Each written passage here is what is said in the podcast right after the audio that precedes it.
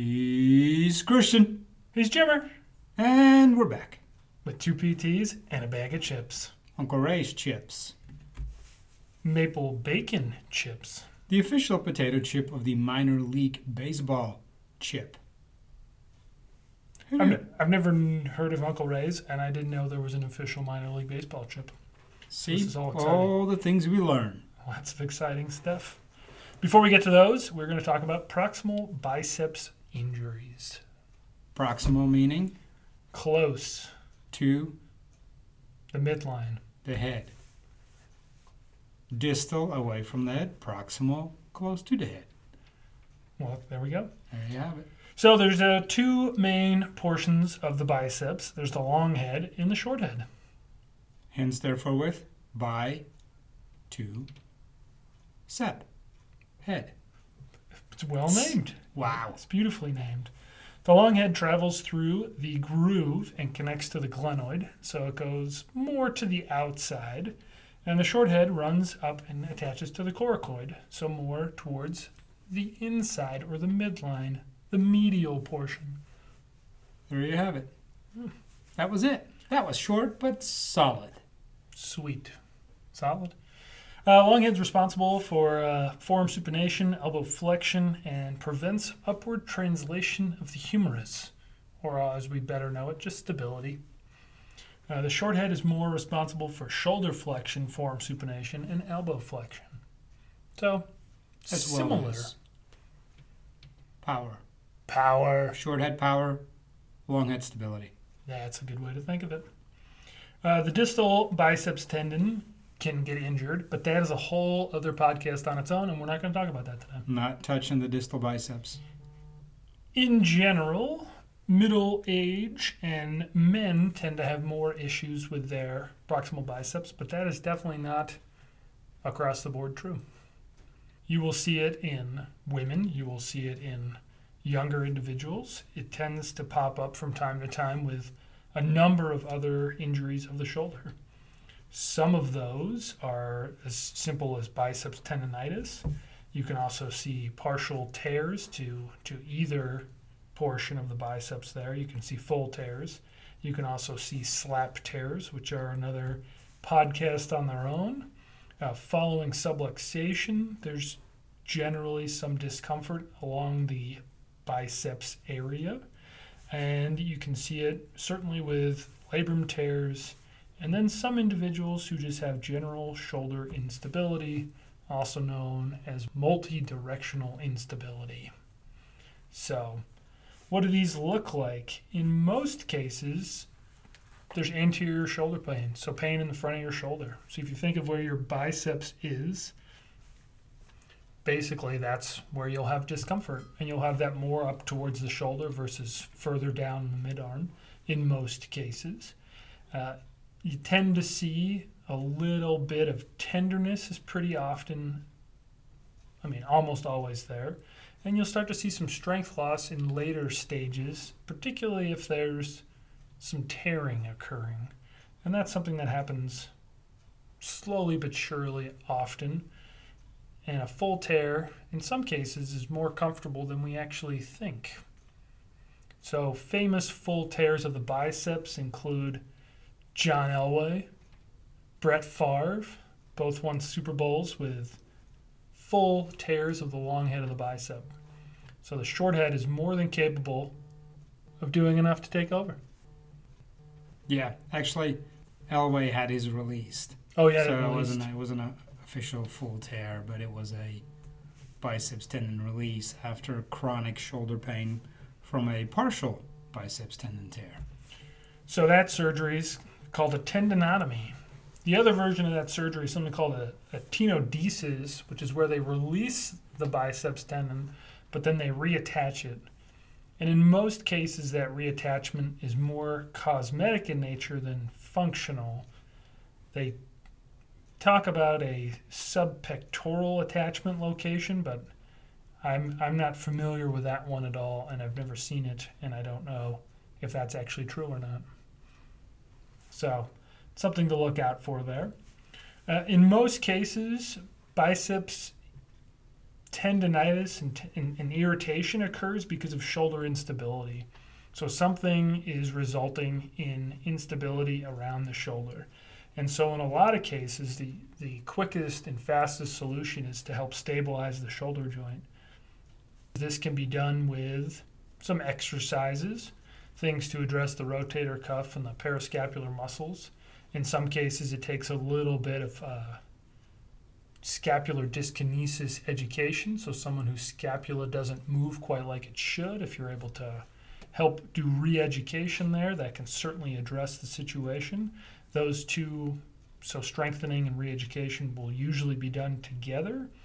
Uh, in some cases, you can see just somebody who, who has a tendency to overuse a muscle, and then that's more again resulting in re education, but isn't necessarily always scapular in nature. In general, most people will get better with strengthening. Surgery isn't, in most cases, necessary. Uh, if you have a partial tear and it becomes a full tear, as mentioned, that can be actually a lot more comfortable following an initial period of discomfort. Uh, in those cases, a full tear will, will give you what's called kind of a Popeye muscle. So you'll see basically a bulge in your biceps. So this is where the long head has sort of sagged down and is now basically just kind of hanging out, not doing a lot. Cosmetic in nature in most cases, and not a functional problem that we need to worry about. So, people with biceps discomfort and irritation generally have something else going on there, and this can be post any of those things we already mentioned. And we always like to make sure that we stabilize the joint and strengthen the joint and do our very best, and that will take care of the situation in, in most cases. It's a relatively common injury, but also one that doesn't take too much of a change in lifestyle to feel better. Trivia time? What is the only word in the English language that ends in MT? EMT. Dreamt. Well done, Grant Schumann. Well done, TJ. Meg made a guess at it, but she kind of misspelt the word, so that didn't quite cover it. But this week's trivia question we're all familiar with Cookie Monster, but that's not Cookie Monster's real name. This week's question What is Cookie Monster's real name? Mr. Cookie Monster. Potentially. Potentially. Chip time here. Uncle Ray's maple bacon, compliments of Mr. Matt Schneider. Chip to air ratio, about 40%. This is a nice hand carried bag out of Alabama, I believe. On the way back from Florida. Yeah. On the way back, yeah. So, once again, the official potato chip of minor league baseball. There's a whole story on the back about how Uncle Ray stole some peaches as a kid, but that's not very interesting. Does that have anything to do with the maple bacon? Uh, no, it doesn't. So these are actually a ridged chip. They have a strong maple scent. Not I'm the crunchiest chip. No. No, they look like um, like uh, the Lay's. Like the ruffles. Yeah, Ruffles. Thank you. Yeah. Yeah. Is that Lay's Ruffles? Yeah. Okay. They look like they have a little skin on the edges, which is always nice, but They definitely smell um, very strongly like maple. the flavor's more of a sweet barbecue. I'm not catching a lot of bacon. I'm trying to find the bacon, but it must be hidden really well. Yeah. So the picture shows, you know, waffles, bacon, bacon and waffles, kind of maple bacon flavor. Mm-hmm. Definitely getting maple in the smell. Hmm. It's not a bad flavor, but it's not Not doing it for me. what I really expected. No, I'm getting a little bit of waffle, maybe, but maybe that's the maple. Yeah. Huh. And the chip is Um, definitely more grainy than you'd think for a potato chip. Yeah, it's not a, it's not a crunchy. No. I'm not really sure what to do with this.